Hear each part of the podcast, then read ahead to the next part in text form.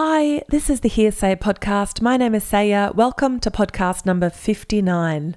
My guest for this podcast is my friend Joey Burns from the band Calexico. Joey and I talked on a very precarious day for the US, November 4th, which is a day after the US presidential election. So we didn't really know what was going to happen. I guess we still don't 100% know uh, what's going to happen. And today's the 23rd of November. Um, yeah, yikes. Anyway, Joey and I tried not to dwell on the election or COVID too much, but there's obviously a little bit of that chat. But we also talk about Willie Nelson, collaboration, parenting, lyric writing, and the Tweety Show, amongst other things. So strap yourself in for a nice chat. Um, I think there are some swears, so be careful if listening with children, please. Uh, I do not want to be responsible for them learning their first bad word. Obviously, Joey did not swear because he's far too polite for that kind of thing. Uh, Joey's strange show story was illustrated, or rather molded, by my amazing friend Lara Canfield and it's possibly the cutest thing I've ever seen. You can follow Lara on Instagram at Lala Lian, which is L A L A L I A N. Uh, she's a very creative lady who does a plethora of amazing arts and crafts. Uh, so follow her on Instagram if you'd like to. As always, you can see all these podcast illustrations on Instagram at Hearsay Podcast or on the Hearsay Facebook page. If you feel like it, go and leave me a review on iTunes. You know, it's not compulsory, only if you feel like it, but it helps people be able to find the show uh, if you leave a nice one. So that would be lovely. Thank you so much for listening. This is the Hearsay Podcast, episode number 59 with Joey Burns.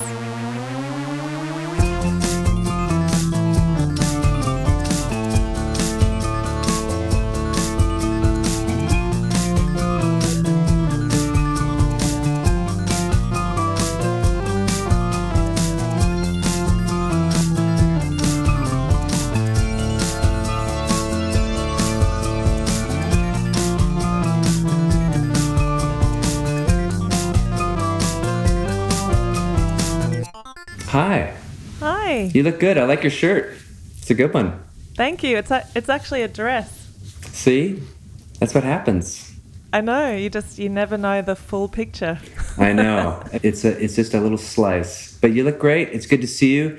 Your home studio office is off the hook. Wow. It's a synthesizer spaceship. Yeah, it's pretty awesome. You got some nice vintage ones. Is that a Yamaha on the right or on your left? Yeah. That's cool. That's a Yamaha CS70M, Yeah. which is what they made after the after the CS80. I think I might have talked to you about that before. I think we did have that chat. How's your lap steel doing over there? Ah, it's good. Can you see it? Yeah. I'm so bad at it. Perfect. I need some lessons. No. Maybe you can give me some internet lessons. Well, I think I told a friend of mine um, who picked one up many years ago. I said, just listen to Hank Williams and see if you can pick out some of those licks. Yeah. And um, you know, simple lap steel is great. You know, most people just can make the spooky soundtrack noises pretty easily. So I'd say go there first. Yeah. That's that's all I can do. Just Yeah. one big slide. yeah. Yeah. When you play lap steel or pedal steel, do you have it in an open tuning or do you have it like normal guitar tuning? I haven't touched a lap steel in a long time, and I've never touched pedal steel without permission from those who are uh, NASA approved spaceship cosmonauts. Um, yeah, I, I love the instrument so much. Um, I have profound respect and admiration for those who climb on board and play it. Uh, but I do. I, I have messed around with lap steel, and of course, open tunings on guitar are fun. Just doing a regular slide, and for that, um, you know, sky's the limit. Yeah. I'm wondering because mine's in an open tuning. I wonder if that's the easy road. That's the best thing to do. Well, I think you can just sort of get crazy, and and and you can come up with whatever tuning kind of feels good, and see what your strings can take. I'm sure there's you know a wealth of information available out there, but So what you're saying is you're not the wealth of information I was hoping for. I really am not. I'm, You're the- being very pragmatic. I'm just the welcome mat to all who want to go there to lap steel heaven.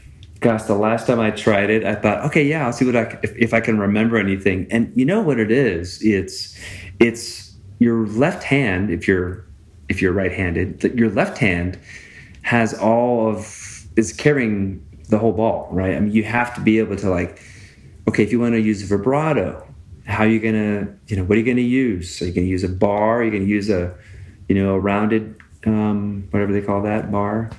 There's like several types, right? And so I think that is where the tone's coming from. And so some people really have, and it takes time too. So I climbed back on one thinking it'd be easy, and I was like, oh, this is embarrassing. and I was in a session, I'm like, you know, I don't think I really hear this on the song anymore. Why don't we try, uh, yeah, keyboard for, for sure. Just like, totally. look over there, shiny object.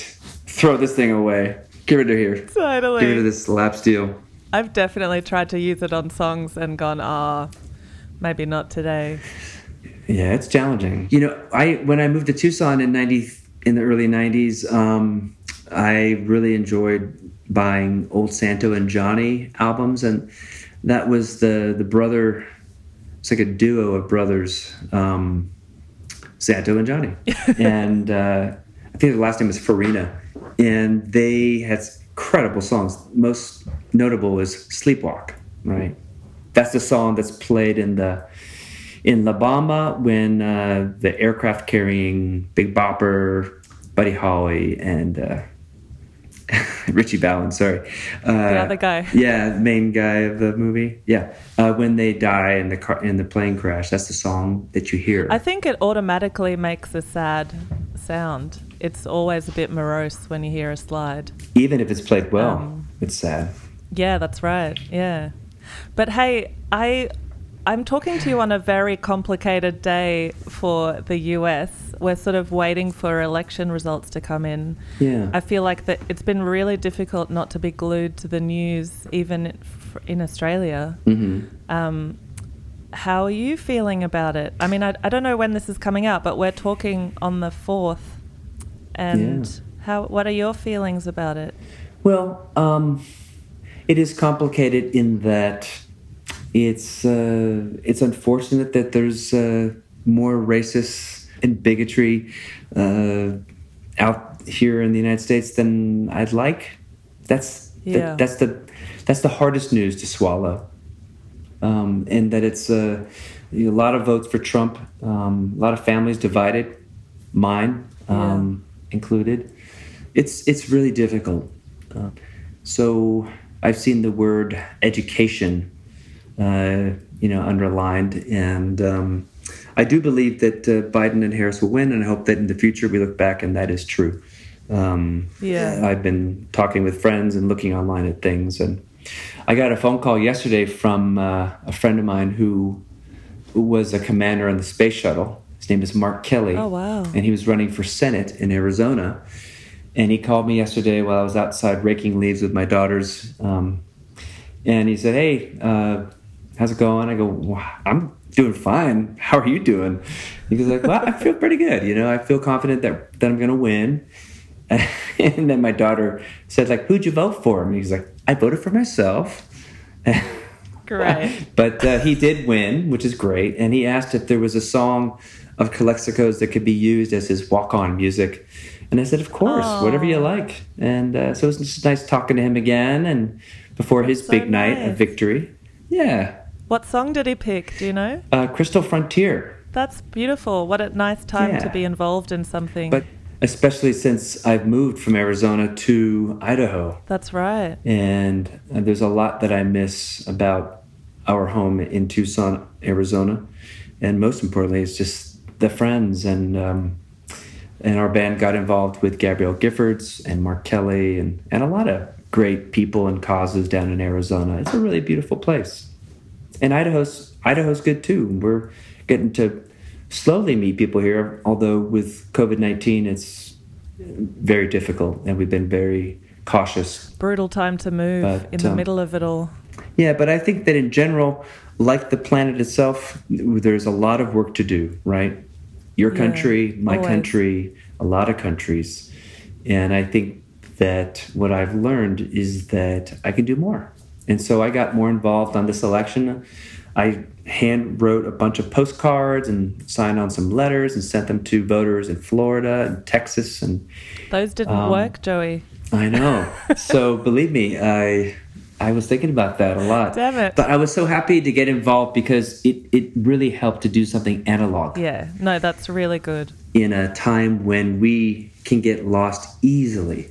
And I think part of the problem with our society right now at the moment is that we are lost in a digital uh, in a digital realm, and we've gone from our society being more, at least over here in North America, being more we based and being more self based. Yeah. And so um, that's, I think, a big part to it. There's other factors, of course. I don't have all the answers, but um, I've been thinking about it a lot and talking with my wife about it and friends and. That's right. We've been talking about it a lot here too, and it yeah. is very scary. But I don't, I don't want to um, linger on US election results yeah. too much. Okay. I really would like to t- talk to you about music. yeah, I know. It's um, great. I'm I have lots of questions too. Do you? well, I'm really excited to talk to you because I feel like I've known you for quite a while now. My brother did front of house for you in Australia a few times and we met through him. Can, can we can we give Mirko a, a shout out? Hi, Mirko. Hi, Mirko. I think about Mirko a lot because I live much closer to Mirko now than That's I ever right. have. He's in Vancouver. Yeah. So I've gone from the southwest to the northwest. I am I'm not that far from the Canadian border, and he lives just a hop, skip, and a jump away. And uh, with all that's been going on, especially in, in the United States of America, my wife and I think about uh, people like your brother and, and and our friends who live in Vancouver yeah. Well, hopefully you can hop, skip, and jump over there soon. Maybe, maybe we can meet up there. Yes. Yeah. Well, let me know That'd when. That'd be so nice. My brother-in-law lives in just north of Seattle. We could have coffee at the border. That would be lovely. We could go to Tim Hortons. yes, have a donut. yeah, right. Um, I I feel lucky enough to have been able to see you guys play live quite a few times now. And I think your power is not only in songwriting but communicating with an audience and putting on this really entertaining, beautiful show. And there's always a lot going on. You must be really missing it this year. Yeah, for sure. Yeah, I feel a little lost. Mm. Um, and I miss my, my touring friends a lot. Um, our band and crew, especially the crew in, in Europe. Uh, we have a little chat group, and so Aww. we've been writing each other a lot, especially around the election, but just yes. through birthdays and holidays and whatnot. I mean, we just keep in touch, and uh, and everybody is super talented and awesome in their own way, and it's just nice to kind of keep in touch like that. It's you know, uh, it's really been a lifeline for me Oh, I mean, the live shows are great. I, I really miss that. And I think live shows for us are really informative and sort of, uh, they really inspire what we, what we do next in a way. And, um, what are you going to do next? that's, that's the question. We did cobble together some recordings. So we have an album coming out in December. Yes, a seasonal album. Yeah, it is a seasonal. It's sort of a, a solstice winter solstice thing, a couple cover songs, some originals. Yeah, so tell me about that. That's coming out soon. Yeah, it's called Seasonal Shift. It's coming out early December, I think December 5th. You know, for someone like me, I'm not really technically savvy. So it was nice to have some uh, friends come up to Boise and stay in an Airbnb rental house with a big, huge open floor plan where they had their own uh, bedroom and bathroom, my two buddies, and um, and then we made music in the middle, and we all wore masks, and um, we cooked and mostly ate there and washed our hands all, all, the time, and made and made some music, and then we sent those tracks to everybody around the planet. Beautiful. Do you think that maybe that is the future of recording? Is just uh, sending, doing it through sort of correspondence, maybe? I think in some ways it's been there already, and yeah. and it certainly is nice to be able to do that, right? I mean, I, I did a yeah. record with a with a friend. Uh, his name's Amos Lee, and and we were going to get Willie Nelson involved. And of course, there's no way that he was going to fly to Tucson, and there wasn't a way for us all to fly out to Hawaii, where he was. Mm. So he went to a studio and, and he recorded his parts, which were great. But unfortunately, they were recorded at the wrong uh, sample rates. So when we played oh, it back, no. it sounded like instead of Willie, it sounded more like Mickey, like Mickey Mouse. and I was I took a weekend off to go down to Mexico with my wife and, and some friends, and and I got the call, like, uh, and they were freaking out, and everyone was bummed out. And I'm like, well, you know, just chill out. I'll be I'll be back on Monday. And I just came out and said, why don't we just record to Willie's speed? Like, let's just re-record exactly. a version of that same song, and it'll be it'll be sort of like this campfire version. It'll be acoustic, and uh, and, it, and it wound up working great. And and so we had this really pivotal song. We had like the full band version without Willie, and then we had like a kind of like a, a reprise of that song later on acoustically, very minimal, right. with uh, with Willie that's the thing, you know, you can approach everything in life. Uh, you can find obstacles everywhere you look. But if you sort of um, focus on a positive aspect to whatever situation there might be, you, you, can find something to work with, right? Yeah, absolutely. For the most part. For the most part. Solutions. Yeah, I mean, you know, I'm talking generally here, but so that's my outlook for everything. Yeah. You, you know me, I'm sort of a positive person and um, very positive but I think that's a good example of kind of like, you know, finding, you know, potentially difficult situation and be like, well, let's just look at what we have and then assess and see what we can do with those parts. That's great. And that's the way I look at politics or music or cooking. Yeah, parenting. oh, that uh, parenting by far is the biggest Somebody listening? Oh, somebody closed the door on me. There's oh, parent. There's rude. parenting in a nutshell. you know, the door's closed. I'm locked in now. But you've got twin girls. Have you been doing any writing with them? Do they get into your world a little bit? Yeah, well, to me, it's it's it's more the other way around, and that is again like the symbolic gesture of, of parenting is it's not about me, it's about them, and so I, you know, you would think, okay, well, there might be an approach that I that I think would work, but I, I will quickly find often that it is not the way. So I just try to just be around and and offer support without making any facial gestures or reactions or doing yeah. or saying much at all. But yeah. when this whole COVID 19 started, we sat around the kitchen table because they weren't at school and we're like, well, let's just have a long lunch then. Okay. And so we got some paper out and I got my guitar and we wrote some cool songs. And then we wrote about spring and uh, we tried some different approaches to songwriting. We, uh, we folded up some paper and I wrote on, you know, wrote three lines, folded it so they couldn't see it, passed it to the next person. And that was really cool. And That's then, um, yeah, Twyla has a song called Ride Downtown and it was re- super cute. Oh my gosh, I'll send it to you. It's, I'll yes, ask it. I'll ask her permission first, but it's a super cute song. And Genevieve, we took this uh, like this pretty popular song, this pop song about my boyfriend's in Havana, da, da, and uh, it's all about rhyming with Havana in Atlanta. and we we changed it from minor to major Ooh. And then we wrote new words, and she wanted to write something that was positive. So it was all about rainbows and um, and you and me and everyone. Oh, that's beautiful. And it's I'll send you that one too. It's an amazing song. It's so I mean it's I love that tune, and I would normally never be able to write something like that. Yeah. And that was just it was fantastic. I love that. Have you been feeling pressure to create, seeing we're all at home and have more time and we're not on tour? Most definitely. I I I have much like everyone else, I have, you know, that inner voice that says, How come you're not doing this? And how come you're not doing yes. that? And how come this isn't like that?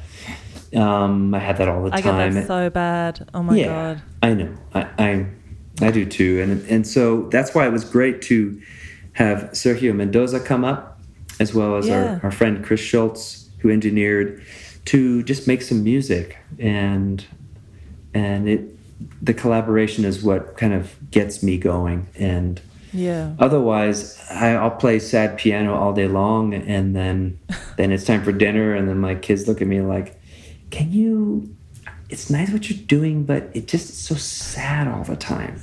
It just makes me feel sad. I'm like i know it's it's my meditation so um yeah, so I try to.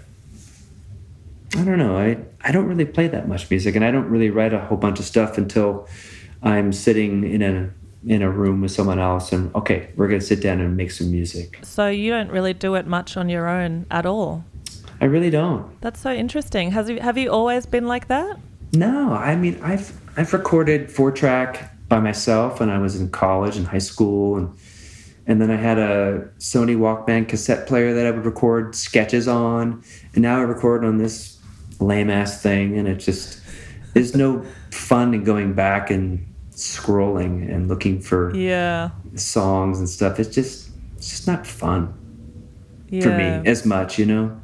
Um, I have an app now. It's called Spire, and John and I were given a little controller device, and it's helped out. But I- I can get some stuff done, but I just can't get the.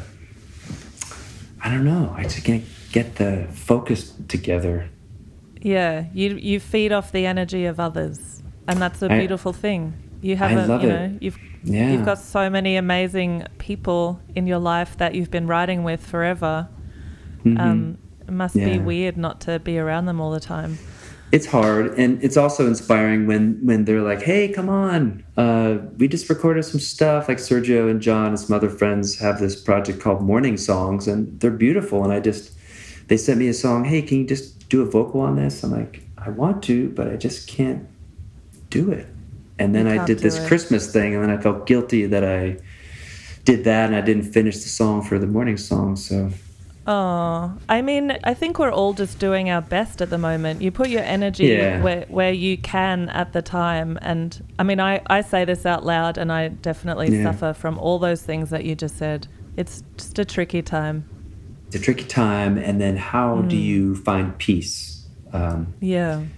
uh, peace of mind, peace of heart, and uh, I I feel very grateful and I'm I'm humbled with all that you know that this beautiful family and this home and we made this we made the move from Tucson to Boise, Idaho, Yeah. safely during a pandemic and um, and so I know I trust the process Yeah. of creativity and i trust in hey as soon as i get to a place or a room or even if we were to sit down here and just start you know sketching i know that Yeah. we could come up with something really cool and that it's good to know that that exists and that gives me hope right Great. Yeah. and uh, so I love, you know, every now and then I'll get on the phone and talk with somebody, and that that really brightens my day. But it seems like it's been like months and months since I've had like a lot of interactions. So I don't know about you. I definitely felt like that for a while, but in we're so lucky in in Queensland in Brisbane, um, we haven't had any cases for ages, and so Oh, some- in some areas you go, you wouldn't even know there's there's the pandemic, you know. That's cool. So it's really good, but it it also makes you feel bad for everybody. You know, you're like Yeah. privileged in a way. That is a that's a big word right there. Privileged and entitlement. Those are some big words these days. That's right, and I that's like my worst nightmare is to Mhm. to take advantage of either of those things or identify as either of those things. Yeah. Um, I always want to make sure that I'm that I'm keeping other people in my mind and my heart. And You do a good job of that, from what I could tell. thank you. and I I've I've been on the receiving end of your gifts, and just the presence of you know hanging out and getting to chat is always great. You know, you have, and that's why we need each other. Right? We need to kind. Those are the things that get us through darkest times. Definitely Is friendship. just the the spark of friendship. You know, like as far as what am I going to do next? You know, the last couple of records. You know, I love touring in Europe. Right? Um, it's a great place to go, and the audiences there are really open minded. I think about the United States, and I think still more work to do here. not just in regards to like shows and whatever you know whatever the job part is it's not to me like that doesn't matter anymore. What's more important is like how am i going to connect with people? Like where are the people mm. that i can find some more commonalities? Well taking the last four years this last presidential election in 2016 as an opportunity to like we need to spend more time here. Touring the states reaching out to communities and it's hard to get that going. There are some friends of mine. There's this group called Las Cafeteras from Los Angeles who are just incredible musicians and artists. And the way in which they network and, and reach out to kids in schools across the United States, playing music and getting them involved in a way that is just, um, it's very, uh, it's it's very contagious. It's such beautiful uh, energy and and you see how they kind of get in. They they react with kids and um, but they do an incredible job. They're not just playing music. Their goal is to really change the world. That's been sort of a side theme for me in our band but it's it's not been a focal point. I mean i just i'm a fan of a lot of different kinds of music. And so there's a lot of themes and, and sounds and and guests that pop up you know, like Arcade Fire has a new song, and I really liked it a lot. Um, I just saw a clip of it, and I I love it. I mean, it's great. It's a great tune, and it's very literal, like you know, as far as the message, and that's great, and that's important, especially. I mean, you can't take it for granted. But I still really love you know good abstract poetry or or metaphors or storytelling. I still love that. And i think storytelling is my favorite way of giving someone else a, a perspective that's different than their own and taking them somewhere. Absolutely. And you do that so much in your songs. You you're a great storyteller.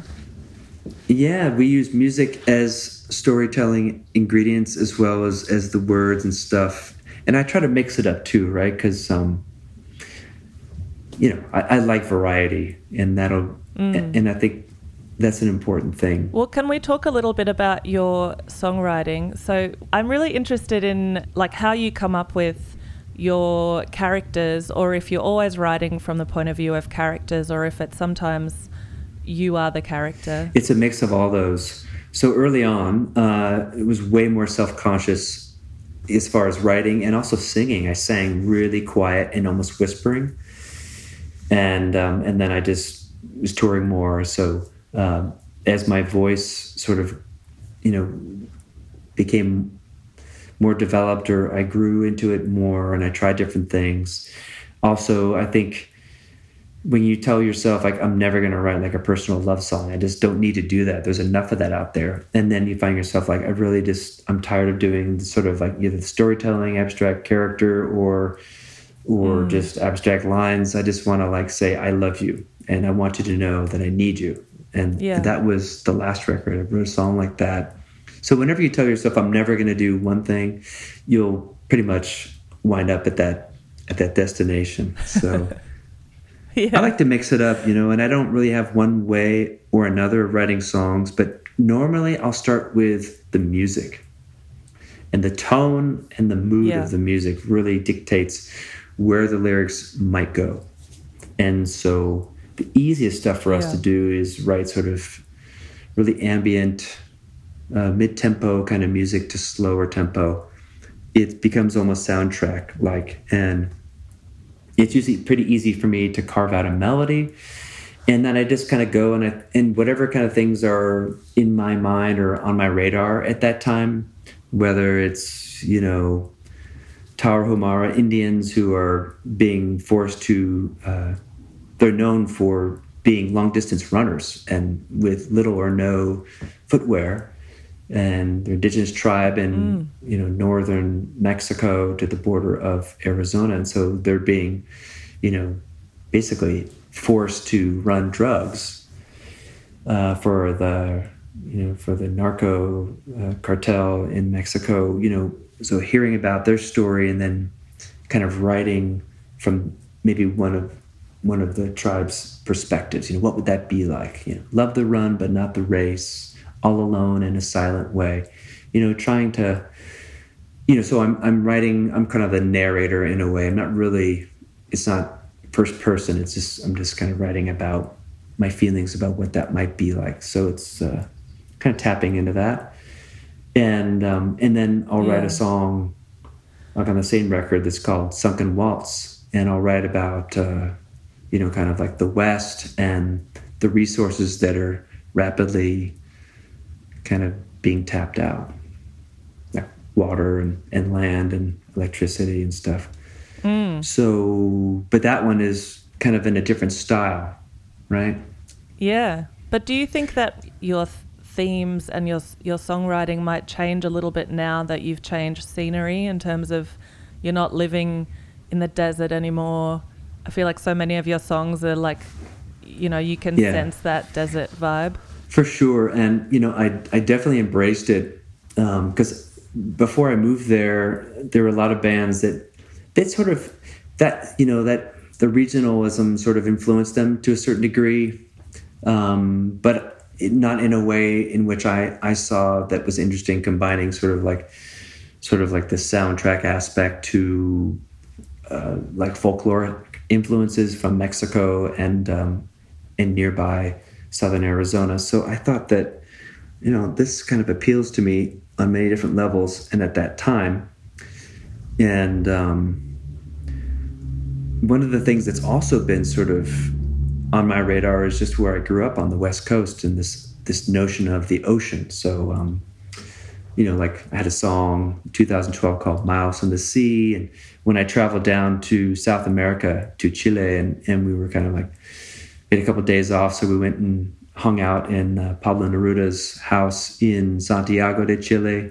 Whoa. the capital. And then we drove down through the vineyards to the coast to Valparaiso, and went to another one of his homes there. And I mean, just being on the Pacific, you know, I missed it. And uh, it wasn't that Tucson's not that far. It's only eight hours drive inland from the coast. And so, you know, the music and like of the influence of ocean and desert to me are sort of uh, yin and yang, and they fit well together. And now I'm just in high desert with, uh, yeah. you know, there's a river running through town that has water actually running in it, whereas in Tucson there's no water for the most part mm. in the Santa Cruz River in the heart of Tucson.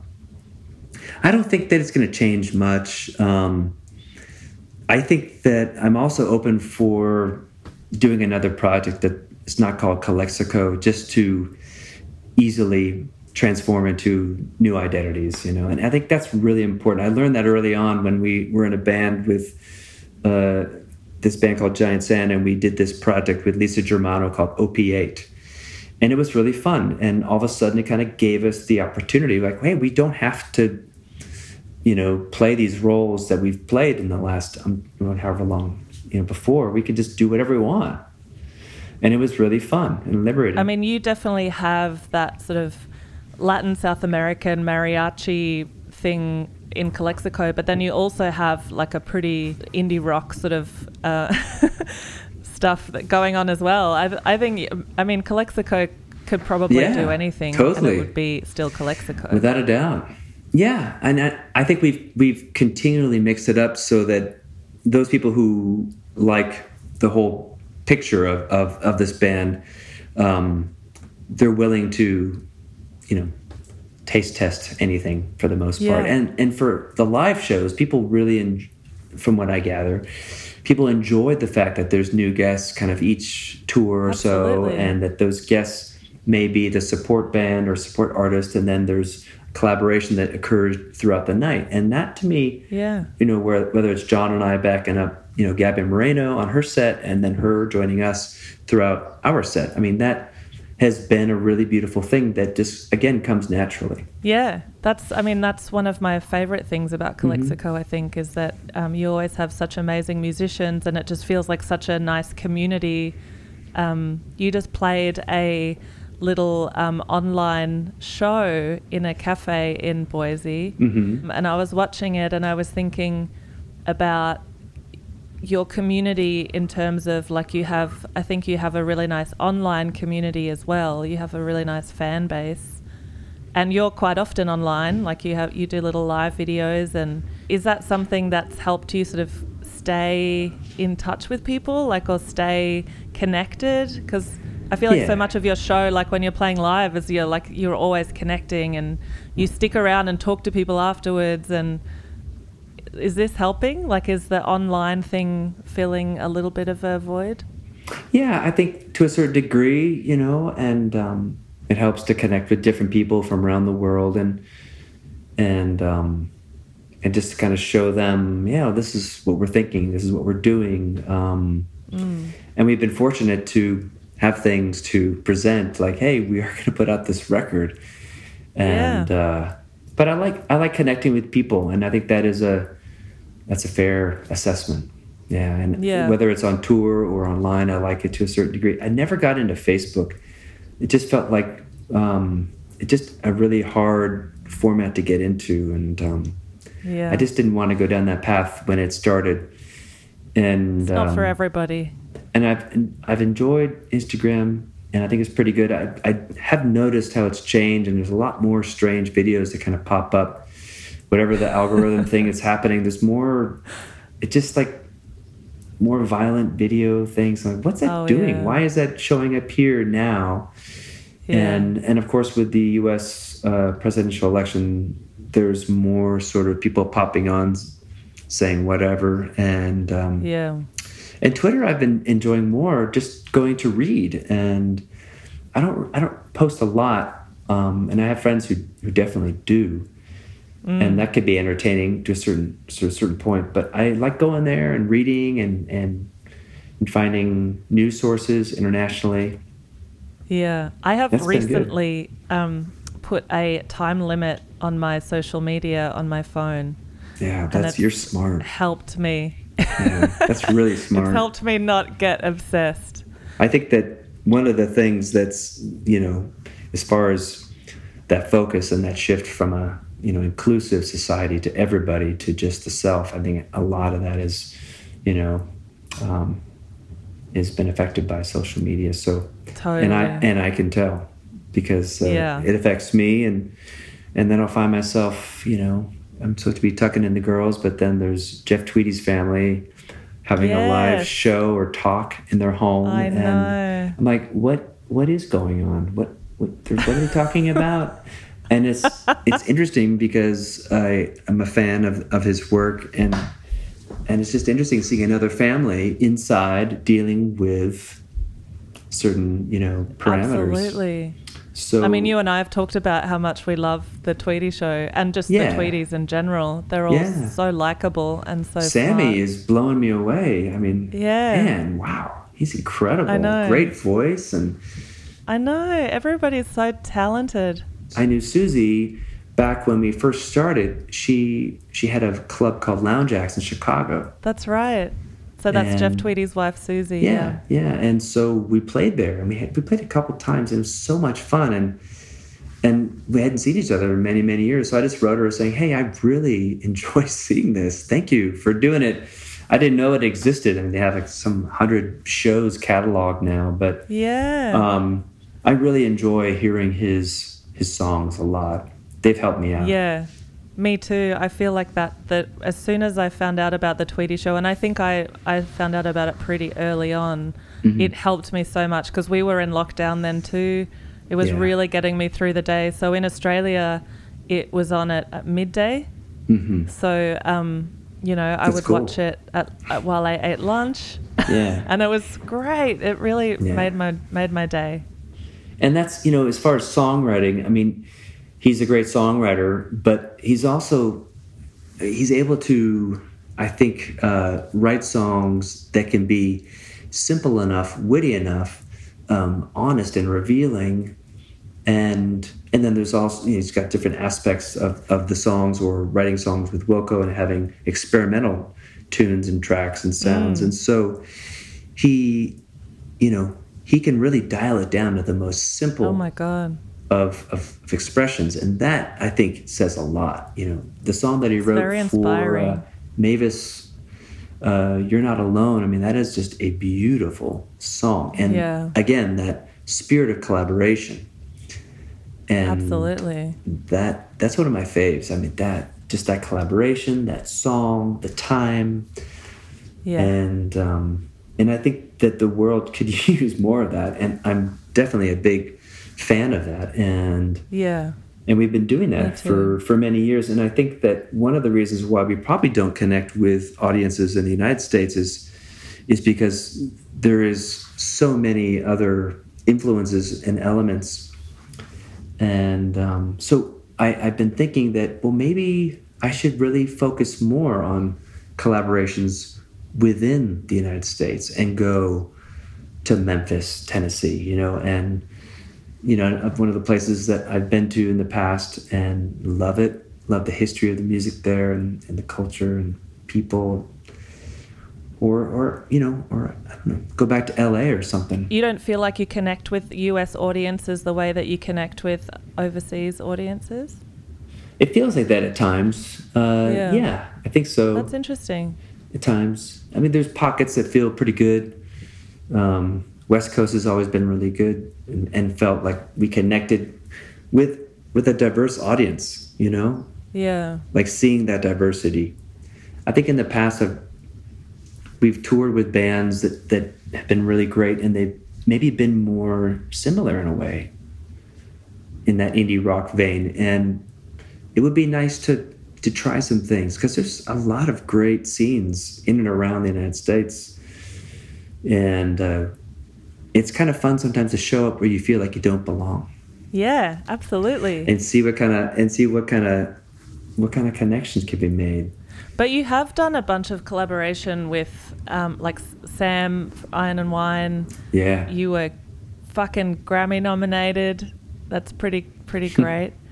Um, Yeah, sweet, sweet. and it felt like that to a just from an outsider's perspective. I mean, you you I felt like you were touring that album forever.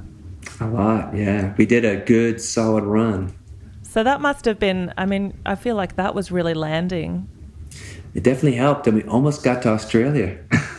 I know. It's so sad. I really wanted that to happen, and I was writing to our, our booking agent friend Paul Sloan. I'm like, and he Yeah. and he's so great, and Paul just he, He knows. great. And I was hoping it was going to happen, and it just.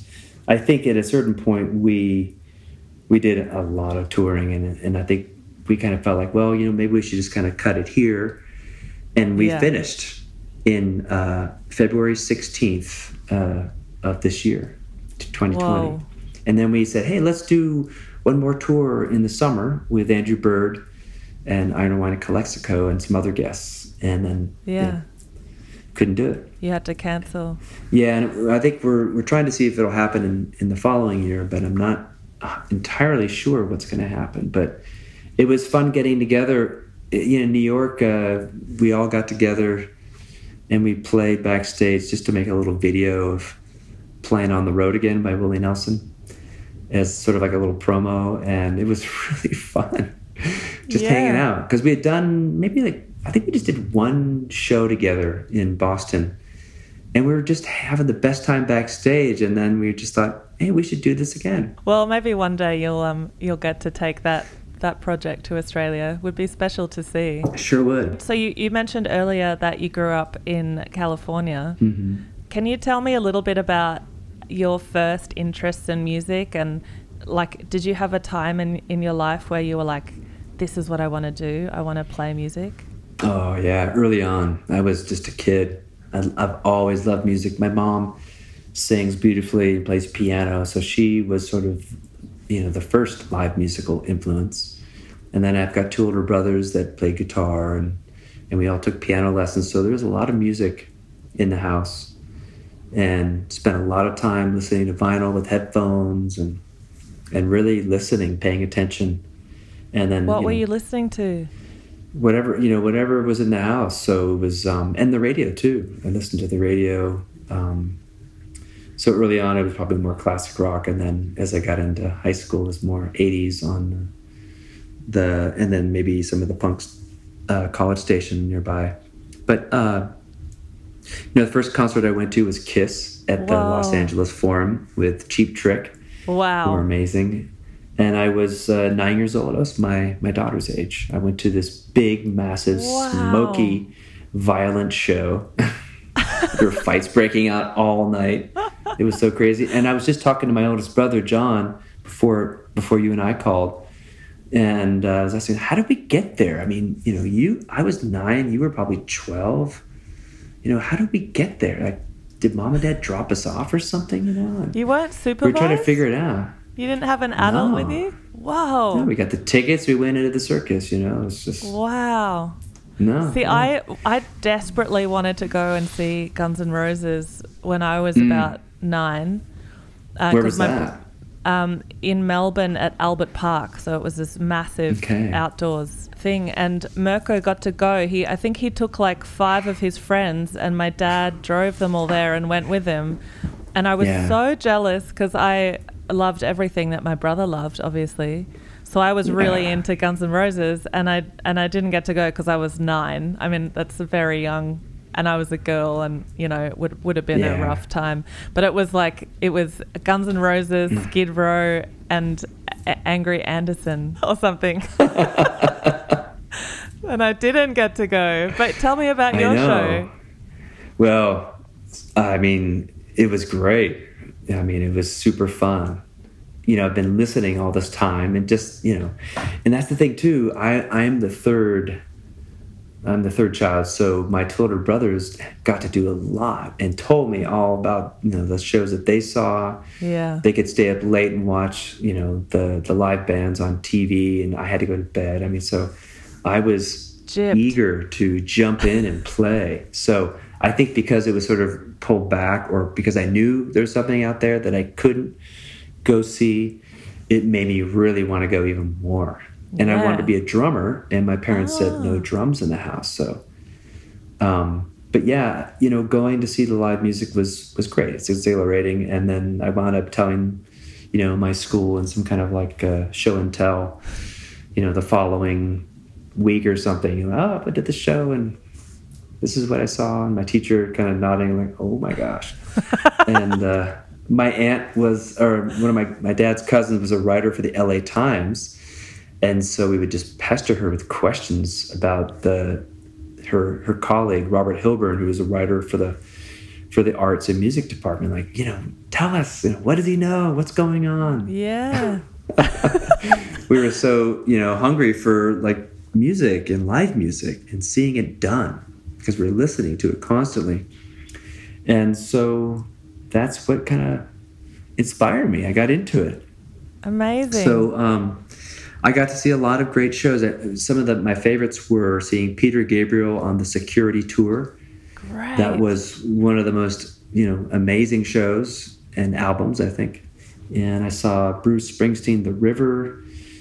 Um, what else did i see? I saw the english beat um, i saw the smiths play at the hollywood palladium the first time they came to la Wow. um, that was a really fun one. You know, I really Yeah. got into them. I saw REM a bunch. I was the I was the biggest REM fan and waited to meet them and get an autograph or give them whatever music I had made at the time. And Did you do it? and oh yeah, yeah, sure. That's awesome. and um, I mean, it was REM and Elvis Costello. My brother and I we saw Elvis Costello in the attractions. I think it was on the either Blood and Chocolate tour or maybe Spike, something in, in the 80s. And uh, my brother and I, um, we kind of just hid out in the bathroom and sat up on the toilet so nobody could see us. and then we snuck down, and as the band was leaving, we got to just say hello, and that was fun. That's so cool. Yeah. I love those stories. And ev- everybody Yeah. was nice to you? Everybody was nice except for uh, this one guy that I met. I think I was writing to you about it yesterday. Whereas when I was in high school, I played in the jazz band. Yes. and we played the Hollywood Bowl. It was the Playboy Jazz Festival, and I got to meet my, you know, my my bass, you know, uh, hero Jaco Pastorius, and he was just out of it, and it was not, it was not a, a good situation. Damn it. Yeah, and I felt bad for him, you know, because I saw, you know, sort of the downward spiral taking effect, Yeah. and and it was just sad. you had kind of a, a, you were putting yourself in his shoes. You had a sort of a, a, feeling that it wasn't his fault. He was troubled, and that's why he was mean to you. I, I could see that he had issues. Yeah. Yeah. That in addition to his personality, and I, I mean, uh, he was. I don't know if I called it anything other than just him being kind of like you know trippy. Yeah. But he was seriously manic and, and bipolar, and then mixed with alcohol. I mean, he was just drinking vodka straight and just Whoa. just crazed backstage. And um, he called our whole jazz band into his dressing room to rehearse uh, playing the Star Spangled Banner. And it was just chaotic and confusing. And he gave uh, one of our, our band members this kind of Rasta hat. He goes, I don't care what your band director says, you wear this hat. Puts it on Mark. And Mark Turner looks at me He's like, "You like this guy?" and he said, "This is I got this hat from Bob Marley, you know." And uh, like, all right, whatever. So um, the next day, Mark said, "Hey, um, uh, you can have the hat. I don't need it." Did you keep it? Like, thanks. Yeah, I did. Oh. It's in a box in Tucson somewhere. Still a hero. But um, but you know, I think the the takeaway for me was just like, hey, you know, it's important to to really um, help kids, you know, kind of get to see behind the scenes with music. And so mm. when I'm on tour, it's if a friend or if any kids are at the show or want to come to sound check, we try to get them on stage and get them behind the drums or show them show them uh, the music up close. You know, that's so lovely. I don't yeah. think many bands would do that. Yeah, maybe not. But uh, again, you know, like as you're getting older too, you you have kids, and then they want to see stuff or they at least want to experience it. Like it's interesting for me when Genevieve says like, "Hey, so um, you know, when you perform again, can I be on stage?" I'm like, or go on tour. I'm like, "Yeah." What What do you want to do?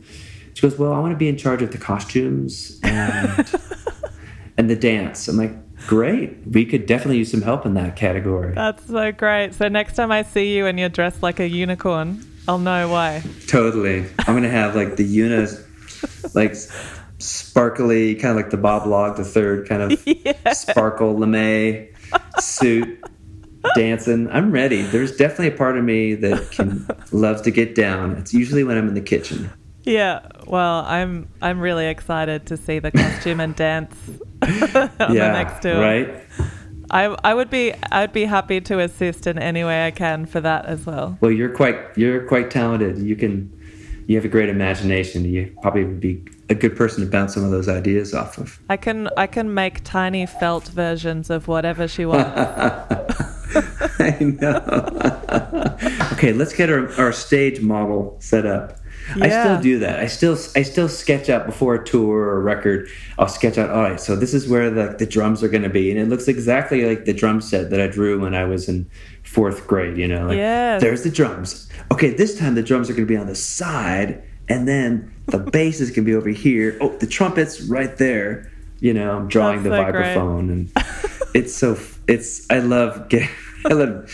I love doing that, that little doodling is that the is aspect. that what you the tech specs that you send to the production manager? Oh, no, no, no. I should though. That would be great. They would love Here's it. Here's Joey's drawing of where the drums are, where the mics good need luck. to be. yeah, a very accurate portrayal of a vibraphone. Yeah, yeah, to scale. Okay. Yeah. I really wanted to talk to you a little bit um, before I ask you my final question about you were really influenced by punk rock and um, like in the early days. And I feel like you know you've talked a little bit about Kiss and you've talked a bit a bit about like some other you know Willie Nelson and big influences, but we haven't talked about this like raw music, you know, like raw recordings. Yeah, for sure. Um, my favorite punk band, the the one that really kind of got my ear, was the one that was most eccentric and kind of eclectic. Um, the Minutemen. Yeah. They were my favorites. You know, they could touch on so many different styles and things. And it seemed like the lyrics and the vocals uh, were the focal point. But the music also carried a big component to that. And and it wasn't all one thing, you know. Um, I felt like some punk rock, it was just really predictable, and that to me seemed to be the opposite representation of something that could be raw or something that could be really uh, free and and and powerful. And um, so uh, I tended to drift more towards melody on one hand in the 80s. But um, I really, I was coming out, I was coming out of that and going into uh, stuff that could be more raw. Mm. And and tonally, I, I think, you know, having studied some of the the later classical music too, with um, with atonality being really uh, impressive, or 12 tone or experimental like with Stockhausen. I mean, that stuff was was really exciting. Mm. Um, just to kind of hear that and that expressionist aspect to some of the the classical music, and then how it kind of bridged to, um, you know, some elements of punk or whatever kind of free jazz, and um, and I was able to kind of play a little bit of all that in some way or another, and I was really, you know, into improvisation always. Um, love just you know seeing what kind of new things could come up. And i think that to me is a it's i think it's with punk rock it could that could be a challenge in some ways but it can all i think that's where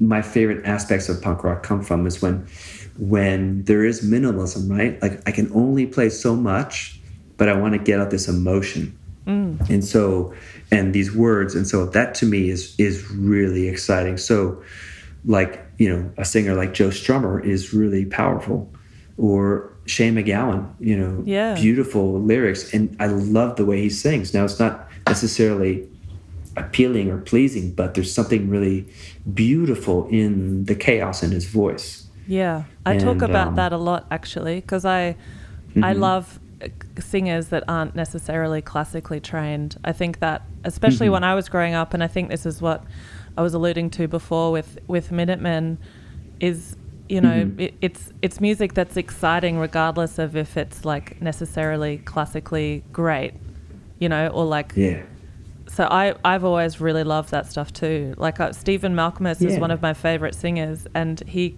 you know, totally. if I played that totally. to my mum, my mum would probably be like, "Oh, he's he can't sing," but I think he he yeah. can sing his heart out, you know? Great singer. And yeah. Pavement is such an incredible band, taking a lot of those, um, you know, similarities to some some artists and styles of music that don't normally always fit under the same umbrella. Mm. And so, like, you know, a sense of humor, a sense of chaos, a sense of wit, a sense of storytelling, a sense of, you know, beautiful poetry and um, and things falling in together, but then allowing for some of that dissonance to hold hold court. Yeah. Even it's so exciting. You know, on the same song. Yeah. Yeah, and Sonic Youth is a big fan oh, of yeah. them, and you yeah. know, and I love sort of that sort of chance that occurs and talk about tunings. I mean, good lord. I yeah. Mean, you know, the guitar tunings and the hypnotic quality, you know, connects with Terry Riley and and some of that um, really hypnotic trance-like patterns that occur in music.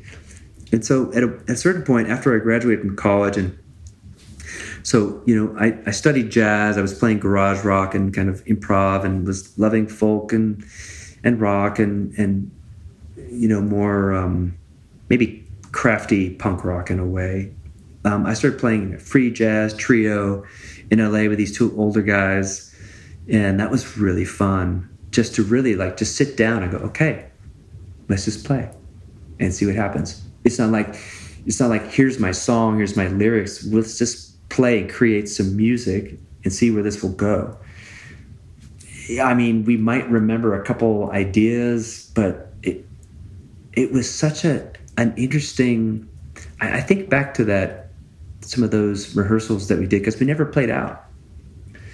You know, um, one of the guys was sort of a uh, like a, a, prepared guitarist, alto sax player, and and we would just play in his uh, his studio flat, and we just get together, hang out, talk, and and just play music. It was, uh, and then it was like, well, maybe we should do something. Yeah, maybe we should. And then we never did. And but I do have some, I do have some cassette recordings that he made me of some of those sessions. And uh, oh, that's so cool. But the raw thing is is great. And, and then playing in Giant yeah. Sand was fun because we got to do more improvisation and more experiments with distortion and noise, and I loved it.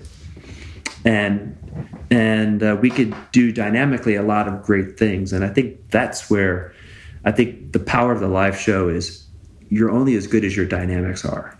Definitely. I feel like that's such a big part of your history mm-hmm. and the mm-hmm. reason why Calexico is, are so dynamic and, and so interesting is because you've got this sort of yeah, you've got this jazz, punk, indie rock mm-hmm. background, and it, and it, I think it all comes out in Calexico if you're yeah. paying attention. Yeah, and, and, I and I totally know that there are some people that all they want is like a party song, and and I've heard various you know comments here and there, and and I think the next record is just going to be that. It's just going to be 40 minutes of a party, and just right. for, for the sake of doing it, and just to like let's just do that. You know, why not? And um, I mean, I'm gonna try to make it as weird as I can too, right? Right. I mean, what what can I put in there that you know will just feel a little off? Well, if you need any weird synthesizers, let me know. I sure will. I sure will. We're gonna have to have a little uh, a little lesson for me. I'll help you with lap steel. Yeah. You can help me with synths. Great. Deal. Deal. Hey, um, Joey, I, I want to ask you my very last question, which is the question that I ask everybody. Um, what is your strangest show experience? Yeah, what is my strangest show experience? I well, it was a day a off. I know I've got a lot, and um, the strangest show experiences was um, when I was in Giant Sand. Our, our Italian promoters told us that um, Blixa Bargeld is quite a foodie and had been down there and was inquiring where to get some good truffles. Blixa from Ein Einstürzende Neubauten.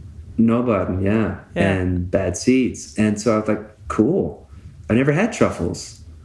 And so unfortunately we didn't have time on that tour. So the next time I came through was on a Calexico tour and we mentioned it to the promoters, hey, at some point we would love to go get some some truffles and uh, and the whole band and the whole crew was like 13 of us, including the bus driver, so 14.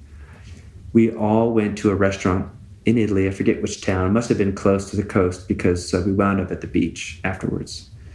So we probably, you know, just said, let's go get lunch and then go to the beach. So we all, and it was in, uh, you know, probably early summer.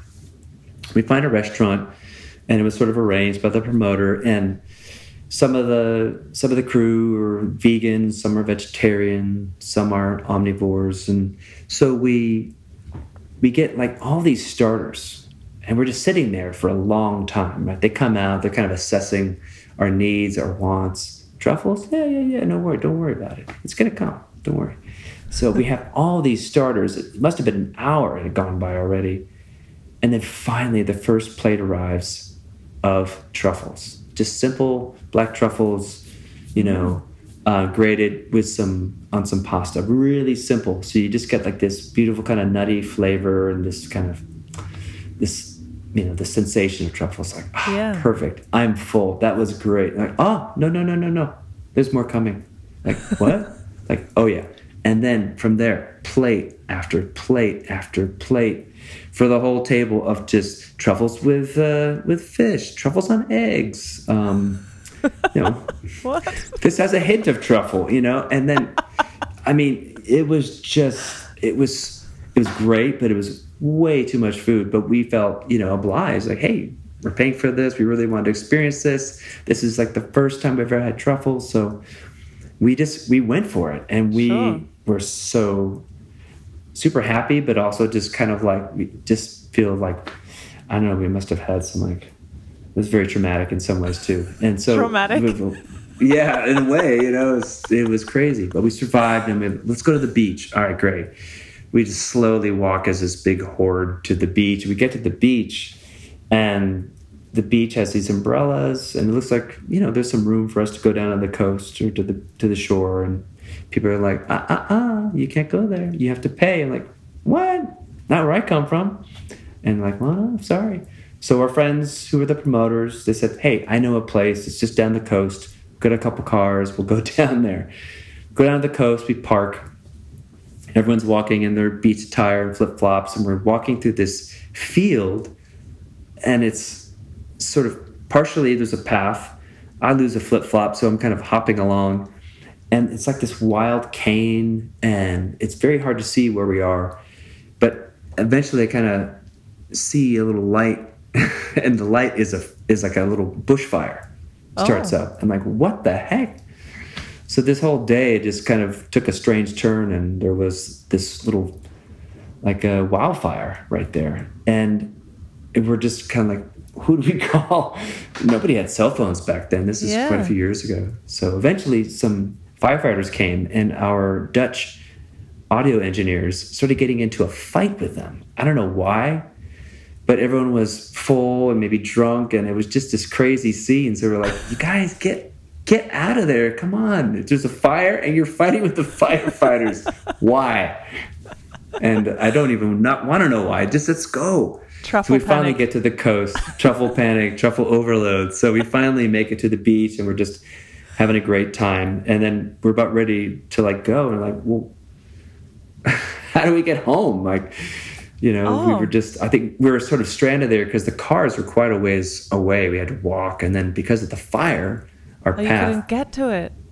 yeah, it was blocked. So, Damn. so it just turned into this long day. And, and it was a beautiful experience in the end. And, and one of the, the Dutch sound man said, you know, I think that every tour we should have an adventure like this. Where we do something kind of different.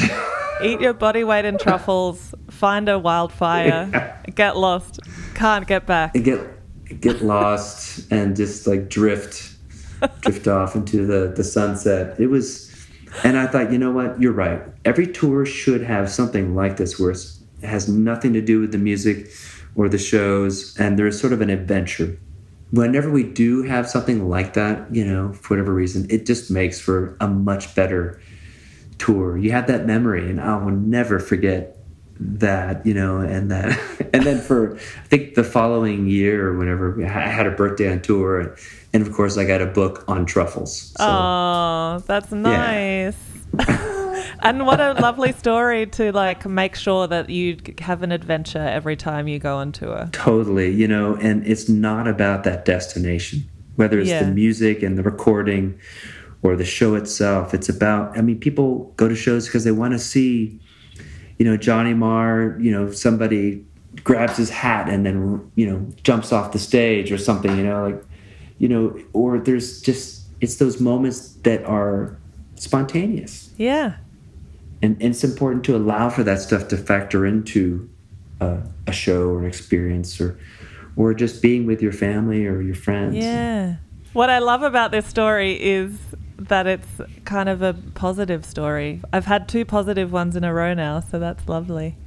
that's good i mean it, i think it goes back to that whole thing that i talked about in the beginning is like you can look at situation from many angles and i've, I've certainly been with other people who pick up on the negative and be, and myself. I mean we talked about that too. I mean it's you can kind of get burdened by by negativity or your own thoughts. And so i think it's important to kind of really try to just see that that other perspective. And um, and it's a works it's a life's progress of, of trying to to work on that. But with others it's kind of easy right? Like we as a group when we're touring as the band and crew it's um we're just one family right? So we we love kind of making fun of each other and especially the tour manager who's kind of like his job is to corral us.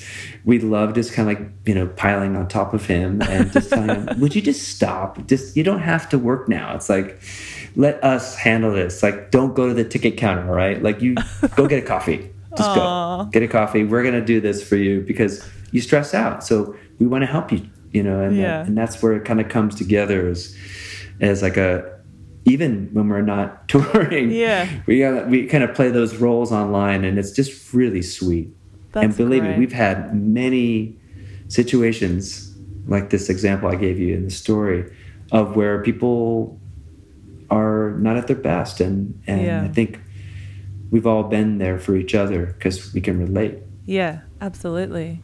What a beautiful yeah. note to finish on. Thank you so much for your time. Um, and it was just you so too. nice to see you. We had to wait for a pandemic to hit before we could get our our technology, our schedules, and we needed Laura. Thank you, Laura, for coordinating you, Laura. because of time zones and she really she helps out a lot. I'm so happy Yay. that we managed it. Anytime. That was so much fun.